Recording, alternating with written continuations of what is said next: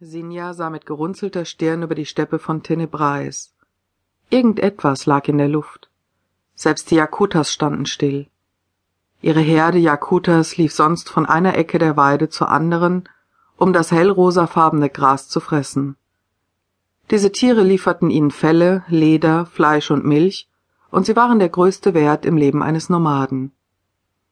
Wieder blickte sie zum Himmel, der sich langsam azurblau verfärbte ein Zeichen, dass die Dämmerung einsetzte. Ihre königsblauen Augen suchten den Horizont ab, aber sie konnte nichts erkennen. Dennoch lag die Bedrohung spürbar in der Luft. Das Eisengebirge, welches die Steppe einrahmte, war nur durch einen weißen Dunst zu sehen. Trotzdem wusste Sinja, dass man dort die großen Städte fand. Bisher hatten sie die Städte gemieden und ihre Waren in den kleinen Siedlungen eingetauscht oder bei den fahrenden Händlern. Die Menschen in den Städten sahen in den Nomaden eine minderwertige Rasse. Eine schwere Hand legte sich auf Sinjas Schulter und holte sie aus ihren Gedanken zurück. Lächelnd blickte sie in das geliebte Gesicht ihres Vaters, der hinter sie getreten war. Auch er spürte die Bedrohung und runzelte die Stirn. Was passiert? wollte seine Tochter wissen.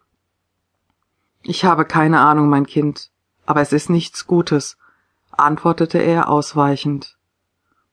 Nachdenklich nickte sie und öffnete schon den Mund, um eine weitere Frage zu stellen, als er sie unterbrach. Geh ins Zelt. Du solltest jetzt nicht hier draußen sein, wies er sie an. Ein Grollen ließ ihr die Antwort im Halse stecken bleiben, und wie hypnotisiert richtete sie ihren Blick zum Horizont. Von dort näherte sich eine riesige schwarze Wolke, die alles verdeckte. In diesem Nebel erkannte sie silberfarbene Pferde, und ihr Herz zog sich vor Furcht zusammen. Diese Pferde wurden nur von einer Art geritten, den Ziatas, brutale Halbdämonen, die sich nahmen, was sie wollten. Geh sofort!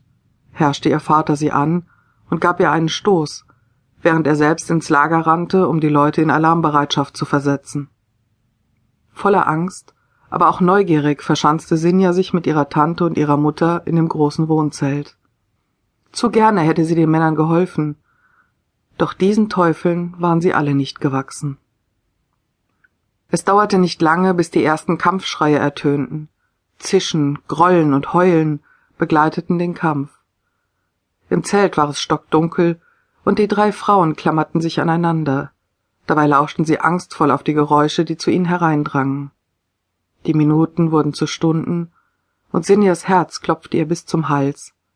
Die Angst hielt sie fest im Griff, und die dunkle Vorahnung wandelte sich zur Gewissheit. Als jemand die Zeltplane aufriss und eine Fackel das Innere erhellte, schrie ihre Tante in Panik auf. Drei Ziatas kamen näher, ihre Augen leuchteten hellrot, und sie verzogen ihre Gesichter zu Grimassen. Die Haut erinnerte an verbranntes Fleisch, während die Nasen plattgedrückt waren. Die Halbdämonen hatten sich in dunkle Umhänge gewickelt, so dass ihnen der restliche Anblick erspart blieb. Sinja war starr vor Schreck. Sie konnte nicht einmal mehr schreien, als diese Unholde direkt vor ihnen standen. Einer der drei grollte einen Befehl, und es klang wie der Donner eines Gewitters. Entsetzt sah die junge Frau, wie zwei Dämonen ihre Mutter und ihre Tante ergriffen und aus dem Zelt zerrten.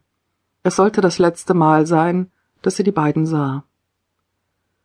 Der dritte Ziata kam auf sie zu, dabei leckte er sich über die schwarzen Lippen. Seine Zunge war gespalten und unnatürlich grün. Angstvoll wich Sinja zurück, während sie abwehrend die Hände hob und den Kopf schüttelte, aber es kam immer noch kein Ton aus ihrem Mund. Mit einem rauen Auflachen packte der Teufel sie und strich bedächtig über ihren schlanken Körper, wobei sie seine krallenartigen Klauen mehr spürte als sah. In dem Moment, in dem seine Kralle ihre Brust erreichte, sprang ein weiterer Dämon in das Zelt und schlug ihrem Peiniger den Kopf ab. Entsetzt und völlig erstarrt sah sie den leblosen Kadaver auf sich zukippen, während Blut ihr Gewand besudelte.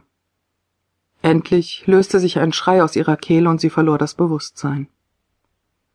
Als Sinja wieder aufwachte, dachte sie einen fürchterlichen Albtraum gehabt zu haben, doch dann sah sie den zerstörten Zelteingang, und schlagartig wurde ihr klar, dass es kein Traum war. Ein Ziata saß vor dem Eingang und beobachtete